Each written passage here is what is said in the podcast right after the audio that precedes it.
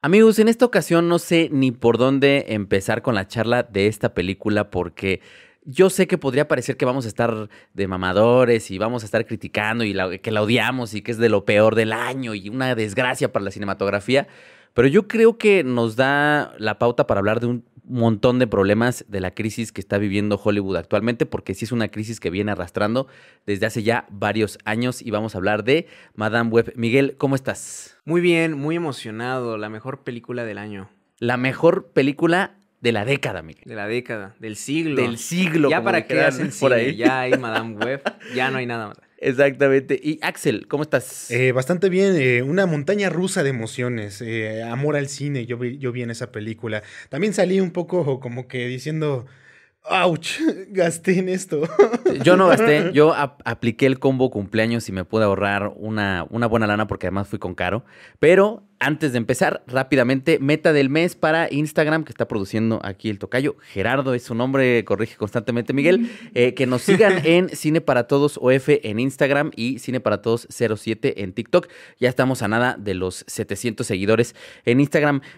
Yo les decía, lo hemos platicado y de pronto Martin Scorsese se encabrona, güey, porque... Porque está viejito. Sí, porque está viejito, pero tiene un punto, güey, ¿no? Tiene un punto de que no le gusta que al cine se le llame contenido, ¿no? O sea, claro, tiene una guerra declarada con que al cine se le llame contenido y que es una palabra, yo entiendo, a mucha gente no le gusta porque trata de forma homogénea a un montón de cosas que hay allá afuera que están en YouTube, Instagram, TikTok, pantallas de cine, plataformas de streaming. Muy consumible, ¿no? Muy volátil. Muy volátil, pero sí se me hace muy paradigmático al mismo tiempo que lo que está llegando a la sala de cine, que supuestamente es ese espacio, ese santuario y ese lugar donde vas a ver las grandes obras, estén llegando películas, y aquí yo sé que va a haber muchos defensores de Greta Gerwig que van a saltar, y bienvenidos sean, Barbie, Mario, Five Nights at Freddy's, y ahora se suma Madame Web, que para mí, por cómo están hechas, y ahorita voy a explicar un poquito por qué, me parecen más cercanas al contenido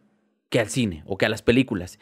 Y se me hace muy interesante que eso es lo que está llegando a la pantalla y que es lo que la gente está yendo a ver. Por ahí también alguien ponía un tuit que decía, el contenido es rey, ¿no? Y aparecían varias fotos y salía justo Five Nights at Freddy's, salía Mario, salía Argyle y salía Madame Web.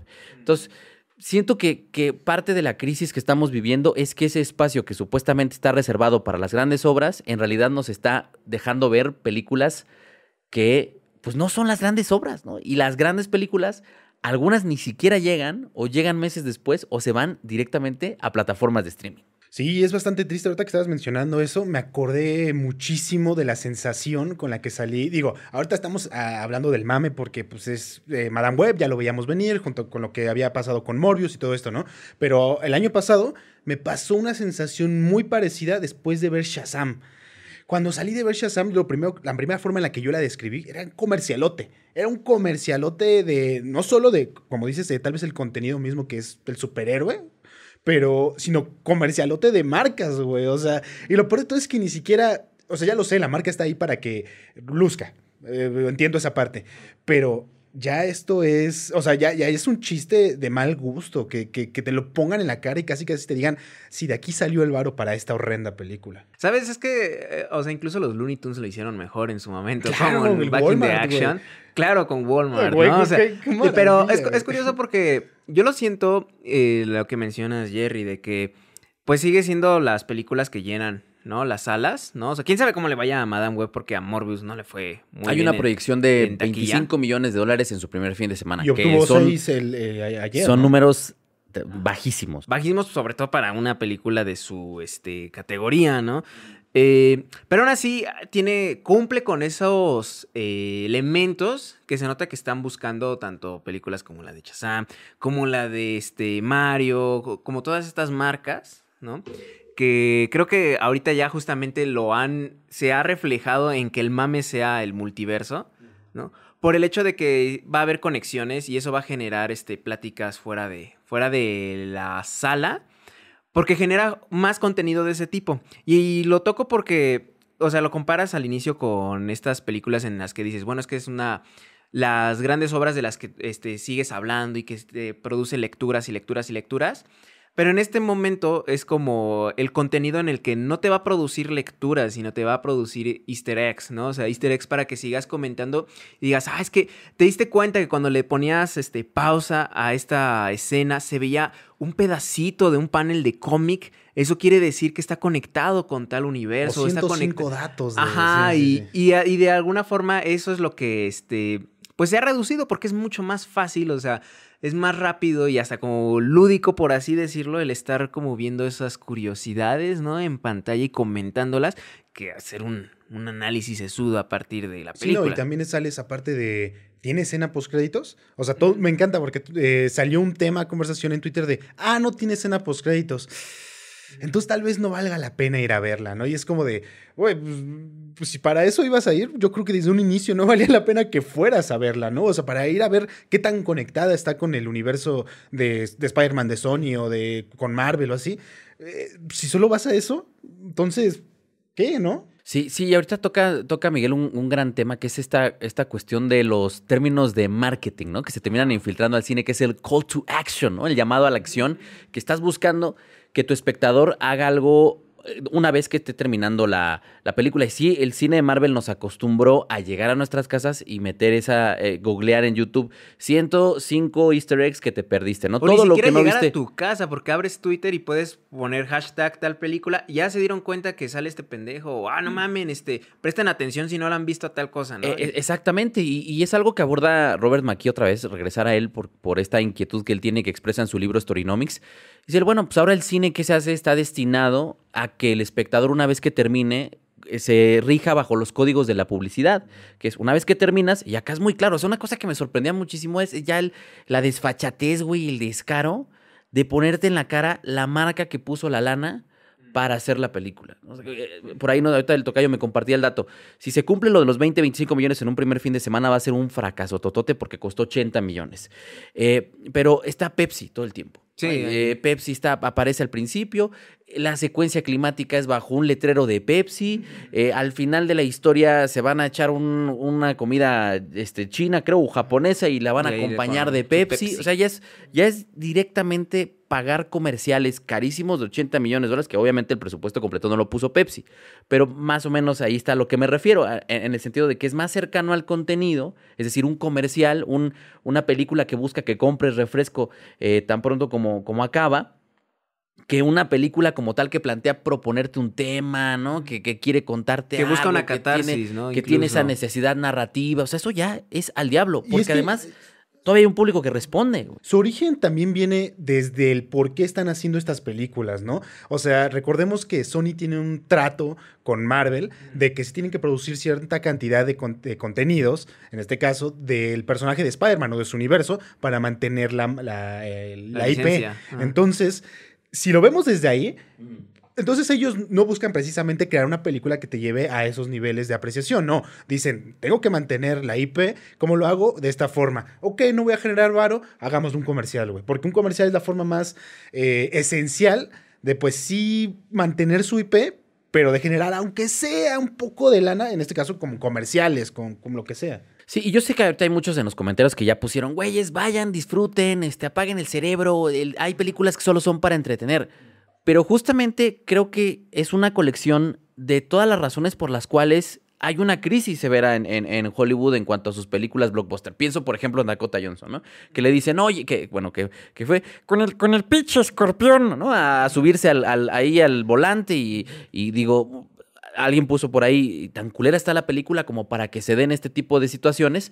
Pero más que esté con el escorpión, que digo, rara vez salga algo interesante de esas charlas más allá del mero chisme, pues están estas preguntas en donde le dicen, oye, Dakota, pues, ¿qué onda? ¿Qué opinas de la película? Ah, es que no la he visto. No la he visto. En un junket de prensa de la película. Y todavía dice, cuando la vea, te contesto. Pero al mismo tiempo le preguntan, oye, ¿qué onda? ¿Qué opinas? Ah, es que me gustaría que se hiciera una saga. O sea, cómo incluso el discurso de la actriz es tan contradictorio como para decir, no la he visto, pero quiero una saga. Y al mismo tiempo va a una revista en inglés que no recuerdo si fue Deadline, no recuerdo si fue Hollywood Reporter, no me acuerdo cuál, y dice, en Hollywood ya nadie quiere producir cine independiente. O sea, la actriz que está en estos momentos haciendo un junket de prensa de un comercial de Pepsi de no sé cuántos millones que se hizo con el único afán de no perder un contrato de derechos, sale a quejarse porque hay una crisis en lo que respecta a producción de cine de bajo y de mediano presupuesto. No, pues es que se tiene que comer.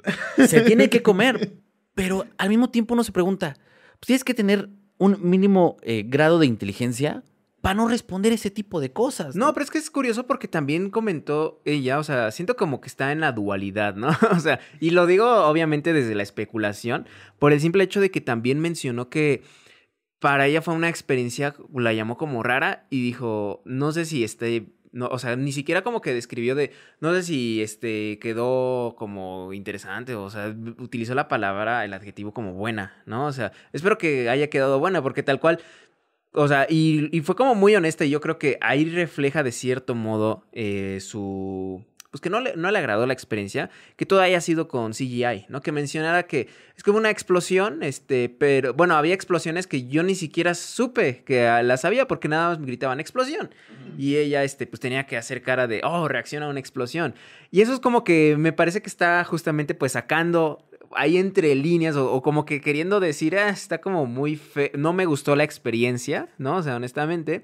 Pero pues no lo va a decir así directamente porque pues tiene ya un contrato. No, y que también lo habló, ¿no? De que le cambiaron el guión. O sea, que ella dijo, a mí me llegó un guión y cuando empezamos a grabar la película me llegó uno completamente diferente. Y, bueno, o sea, ya desde ahí empezamos con un problema laboral, ¿no? O sea, es como de... ¿Qué tan serio se están tomando el trabajo de los actores? Pero ya no hablemos...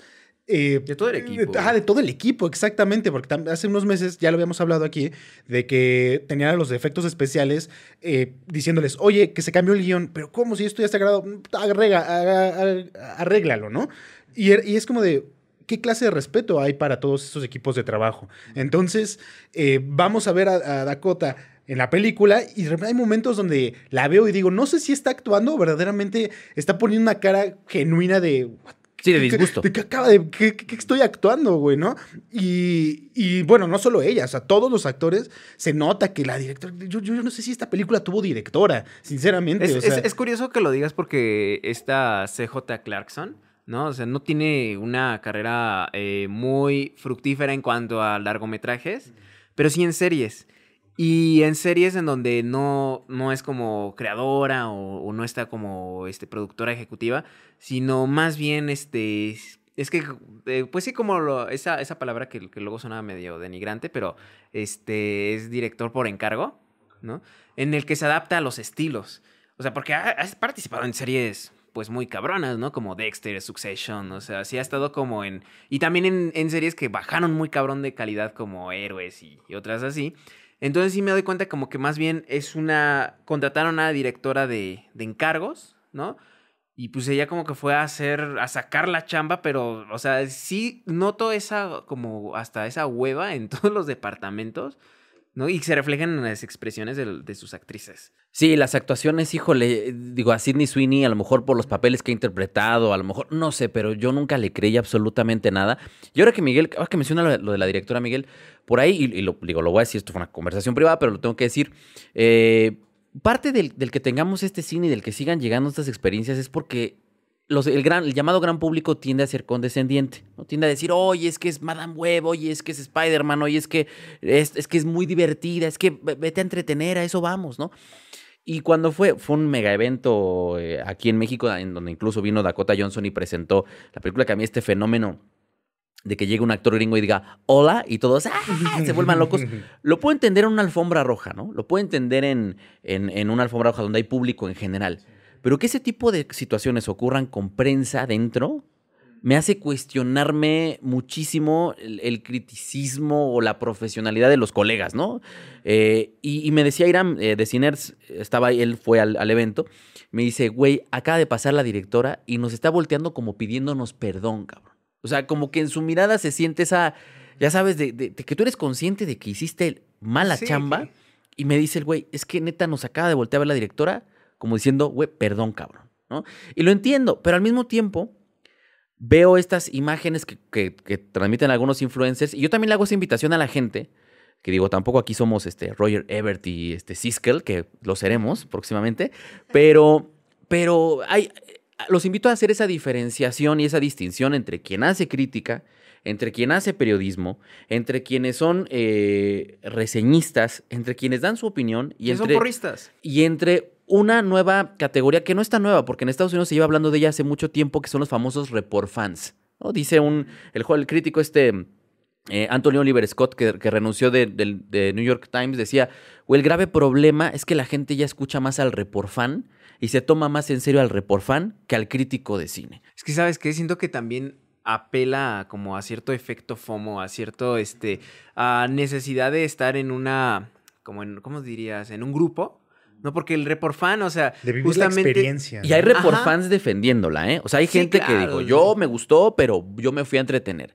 Y el report fan mayor aquí sabemos que es Ibarreche, ¿no? Y le mandamos un saludo a Javi, que estuvo en el maratón cinéfilo. Pero esa es una cosa que a veces no entendemos la magnitud de lo que hacemos, ¿no? ¿Qué fue lo que dijo Ibarreche? Ustedes saben que yo nunca hablo mal de una película. Y Madame Web, silencio. Y se queda callado. O sea, incluso ante una película que abiertamente sabemos que su hechura responde a una cuestión completamente comercial y que no tiene alma, espíritu, ni nada de lo que todo el mundo luego se queja que tiene las IAs, ¿no? Que las IAs son robots y no sé. Bueno, pues acabamos de una película que la directora pidió perdón con la mirada por hacerla, güey. Incluso ahí Ibarreche opta por el silencio para no perder los deals, güey. Y se me hace una de las cosas... Y con perdón de Javier, que reitero, he colaborado con él muchas veces con el tío y en Zoom, que lo invitamos al maratón. Pero es que eso es ser muy condescendiente, güey. O sea, es la expresión más pobre que puede tener una persona que habla de algo, el silencio, güey. Para no perder, deals, güey. No, y que luego eso es contraproducente, ¿no? Digo, obviamente a él casi no le pasa, porque es raro que hable mal de una película. Pero cuando le exiges a los comentarios, ¿no? Que, oye, güey, pues, que si a ti no te gustó, pues no la veas, ¿no? ¿Cómo le puedes pedir objetividad a esas personas si tú como referente haces esa clase de cosas, ¿no? Si tú no eres objetivo, si no eres crítico, que te están viendo millones de personas, obviamente es mucho más difícil pedirle a el resto de la gente que está detrás de una pantalla que sea objetivo, porque... Y mira, yo diría, olvídate de la objetividad, ¿no? Simple y sencillamente decir, a ver, o sea, abiertamente es algo que está diseñado con unos fines que literalmente nos están poniendo en la cara, porque tampoco hay que echarle mucho coco, pues, ¿no? Pero a mí ya ni siquiera traspasar ese límite del poder decir, güey, esta película no hay por dónde agarrarla. O sea, si uno la quiere agarrar del guión, no hay forma. La quieres agarrar de los actores, no hay forma, güey. Dices, bueno, los personajes, güey. No hay forma, güey. Incluso... La fotografía, güey. No mames. Sí, la fotografía que parece... O sea, está rarísima porque en los momentos más tranquilos, güey, es como de... Parecía que no sabía dónde poner las cámaras o puso como 4 y dijo, órale, vele cortando con Premiere ahí, ya sabes, el corte que te hace. Y hay unas pláticas, o están platicando de, hola, buenos días, y haciéndonos un sí, haciendo sumados así que no terminas de entender. Es, güey, ¿qué le pasa aquí a la directora? Porque a mí se me hacía... bien curioso que cada corte era... Sí. ¿No? O sea, bien tiktokizado, ¿no? O sea, cámara daba un mortal. Sí, y se acomodaba. Y es como, güey, literalmente se está levantando de su cama, güey. No necesitas hacer un... O sea, está tan... Es que está tan cagado, güey. Yo de verdad me estaba cagando de la risa. O sea, Chema Jaspik es un cabrón que te lleva a un retiro espiritual en Tulum. O sea, literalmente su catarsis de personaje es Aislinn Derbez, güey, yendo a un pinche retiro espiritual, sí, claro, en donde en Bacalarca. Y me encanta que en las Amazonas hablan inglés, güey. Sí, hablan inglés, o sea, perfectamente. Es que, neta, no hay de dónde, güey. No hay de dónde. Y como no hay de dónde, donde sí hay es en el entorno alrededor de la película. O sea, es que, ¿sabes? Es una locura porque fíjate que yo mientras la estaba viendo... ya había visto como opiniones que decían que estaba peor que Morbius. Que Morbius, okay. Sí. A mí, honestamente, yo considero que Morbius es más... o sea, no... O sea, son muy malas todas. Pero Morbius creo que no le puedo perdonar que sea demasiado aburrida. Eso también llega a ser momentos muy aburridos. Pero al menos digo, es que me doy cuenta que había cierta intención que me parece que no siempre tienen las películas de este género, que está pésimamente ejecutado, que está extrañamente realizado todo, pero es en cuanto a las relaciones maternas, ¿no? O sea, como... Y el hecho de querer poner una especie de thriller, ¿no? O sea, muy mal logrado, la verdad, pero o sea, aún así un thriller, ¿no? Entre un asesino que persiguiendo adolescentes, ¿no? Y digo, ok, y haciendo como una... comparación entre dos tipos de figuras maternas. O sea, como que ahí noté que esos eran los temas. Y creo que los temas en sí mismos no son tan malos. O sea, bueno, pueden ser interesantes, Tampoco es como que sean los temas que le den la vuelta al séptimo arte, pero pues tal vez en cuanto a películas de superhéroes sí es algo un poco más fresco. Lamentablemente se pone el pie a cada rato, o sea, cada paso que da es tropezado, es torpe, ¿no? Sí, y yo también ya, digamos, a casi 20 años ya 20 años, ¿no? X-Men, por ahí hay algunas que ya estaban, ya se siente cansado ver otra historia de origen. Y ahí es donde también tengo una bronca. Yo no sé qué tipo de mecanismos uno pueda apelar como público de decir, güey, me estás dando un tráiler engañoso, güey. Me estás dando un tráiler que me está proponiendo y me está ofreciendo y me está sugiriendo que va a ocurrir algo que no ocurre. ¿Por qué lo digo? Se ha publicitado la campaña de marketing, ha ido sobre ellas disfrazadas de sus respectivos personajes. Claro. Lo que ustedes ven en el tráiler, los 3 segundos que sale cada una en el tráiler disfrazada, son los 3 segundos que aparecen en la película. No hay más. O sea, no vamos a ver la evolución de ella porque es otra vez una historia de origen. Ya a 20 años de ver historia de origen tras historia de origen tras historia de origen, ya se me hace incluso hasta cansado, hasta reiterativo, ¿no? Entonces, yo reitero, toda esta cuestión de por dónde la agarro, qué puedo sacar de la obra en sí, ya me estaba poniendo muy pinche postcinematográfico, ¿no? Pero de la obra como tal, ahí no hay nada. No hay nada. Del entorno, del cómo abordar, de cómo los reportfans salen a decir, pues es que yo no soy crítico, pero a mí sí me gustó y me divirtió. Digo, bueno, pues es que desafortunadamente no puede ser tan fácil salir y decir, es que yo no soy crítico, pero me gustó cuando te siguen 10,000 personas. Y hay una responsabilidad. Y el tú salir a decir, estás invitando a que más gente vaya a pagar algo que no debería pagar porque tiene una calidad bajísima. Y además estás provocando que suceda lo que sucedió con Antonio Oliver Scott, que dijo, sale un report fan a decir que a él sí le gustó y cuando yo hago mi crítica analizando y desmenuzando la obra, llegan estos fans y me dicen, es que estás pendejo, es que no sabes de lo que estás hablando, que eres un mamador, es que es para fans, es que cómo te atreves a analizar si esto nomás está hecho para divertirse. Entonces todo forma parte de un ecosistema bien complejo en el cual todos estamos contribuyendo.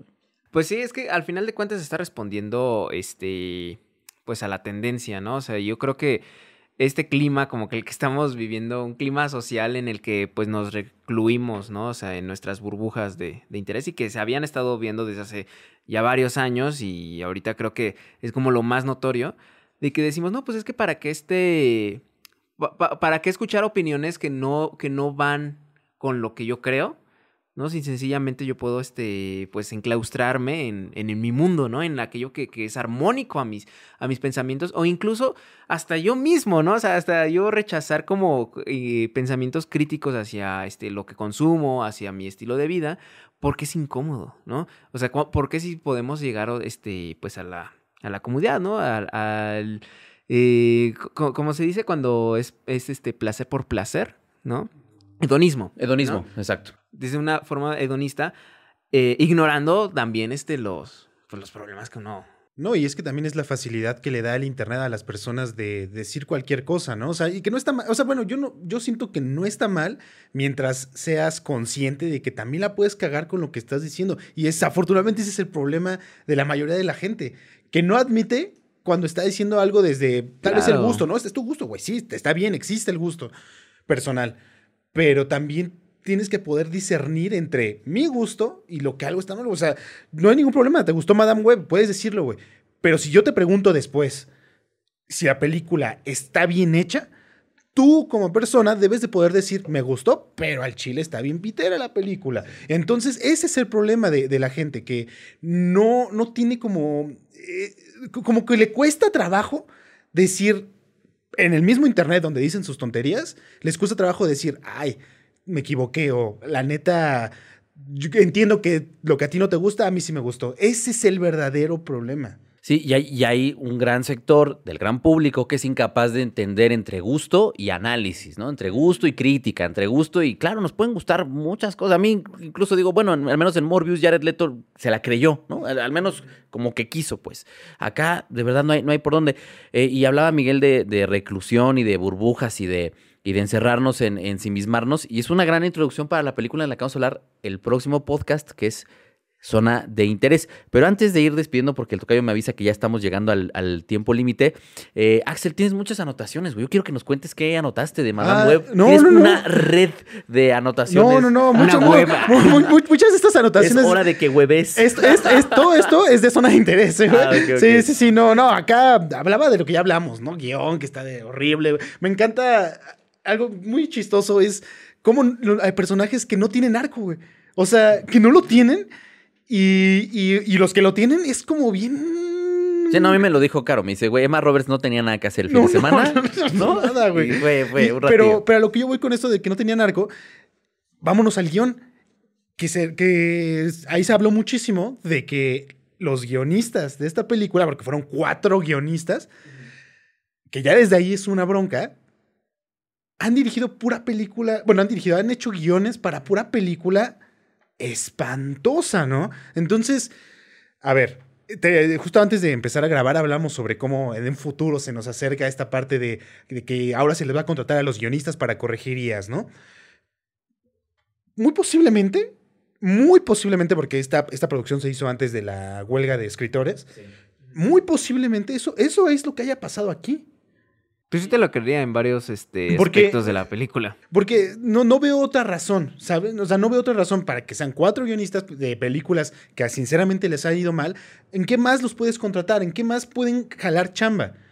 Oye, pues vente a corregir una IA. Sí, y esa era también, esa era mi conclusión final, ¿no? Yo ponía aquí en la libreta, el futuro de Hollywood, hoy, ayer se liberó esta IA que supuestamente ya te puede hacer, que no supuestamente, que se está presentando con algunos videos, pues ya bastante más avanzados que lo que veíamos ayer, ya hay un debate ahí de que qué va a pasar, nos vamos a quedar sin chamba y tal, y de pronto mucha gente sale a decirte, güey, es que las IAs jamás van a escribir El Padrino, y es como, compa, no necesitas que la IA te escriba El Padrino, necesitas que la IA te escriba Madame Web, y eso, perdón, pero a como están hoy, lo pueden hacer perfectamente bien. O sea, escribirte Mario, lo pueden hacer perfectamente bien. O sea, y Mario recaudó $1,500 millones. Madame Web, qué bueno que le está yendo mal. Qué bueno que la proyección es por debajo de lo que costó. Porque es parte, reitero, de un ecosistema que abiertamente está en crisis. ¿Algo más que quieras comentar, Miguel? Pues que, o sea, también lo curioso a revisar es que... podría uno decir, es que no aprende, ¿no? Es como que es la frase que le he escuchado decir a varias personas. Es que no aprende Marvel, que no aprende Sony. Pero yo siento que de alguna forma hay algo que les funciona, ¿no? Y en ese sentido, tiene mucha razón el buen Axel, que es el que pues sigue reteniendo los derechos, ¿no? Del personaje de Spider-Man. Entonces puede para ellos representar como a un chiste, ¿no? O sea, el gasto que eso significa y todo eso, hasta un experimento incómodo, pero siguen manteniendo al personaje más rentable, ¿no? De sus filas. O sea, es como también lo cierto, ¿no? O sea, y que puedan seguirle en ese sentido invirtiéndolo, inyectándole varo en producciones pues hasta muchísimo más celebradas, ¿no? Y muchísimo mejor hechas en todo sentido, como Into the Spider-Verse, ¿no? Sí. Sí, ya era algo que me preguntaba Caro. Me decía, ¿cuál es el sentido de hacer Madame Web? Y yo también le contestaba, pues uno, que es no perder los derechos que tiene sobre el personaje. Y acuérdense que viene Craven. Y seguramente vendrá Venom 3 y no sabemos qué más venga, pero definitivamente no quieren perder al personaje y todo lo que tienen alrededor. Axel, ¿algo más que quieras comentar? No, bueno, ya dijimos básicamente todo. No hay, más allá de esclarecer los problemas que tiene fuera de la película, porque por dentro comparte problemas con un sinfín de otras que van de la misma línea, pero yo creo que simplemente eso, hablar de cómo esto refleja lo que está pasando con esta industria, ¿no? Del contenido. Entonces, no, simplemente es eso. No vale la pena seguir. Pues sí, ahondando, aunque creo yo que nos dio una charla chida sobre algunos temas ahí que son más importantes que lo que se estrenó, que lo que está en pantalla. Yo me tocó Sala Llena y bueno, acá en México somos fans, güey, de rescatar bodrios que nos llegan principalmente de Estados Unidos. ¿Dónde te puedes seguir, Miguel? Me pueden seguir en Instagram como maps-2208, en Letterboxd como Miguel Portal, al igual que en Twitter, o también como @portalmike. Y en Twitter volviste con el tweet que decía, es hora de huevear. No, todavía no. Sigo huevoneando. Sigues huevoneando. Axel, ¿dónde te pueden seguir? Me pueden seguir en Twitter como AxelDarío21 y en Instagram como AxelChalico2. Ahí está. Y a mí en Twitter como el_Lindon y en Instagram Lindon_foto. Pero más importante que sigan Cine para Todos OF en Instagram. Ya vamos a llegar a 700 y la meta del mes son 1000 seguidores. Y en TikTok, que anda un poquito abandonado, Cine para Todos 07. Agradecer al tocayo y a todos ustedes. Pongan en los comentarios, pues, ¿qué opinan de Madame Web? ¿Les gustó? O a lo mejor y piensan que Ibarreche es un gran crítico de cine. No sé, que el Escorpión Dorado hizo una gran entrevista. Pongan lo que quieran en los comentarios. Y pues bueno, nada, nos vemos hasta la próxima. Chao.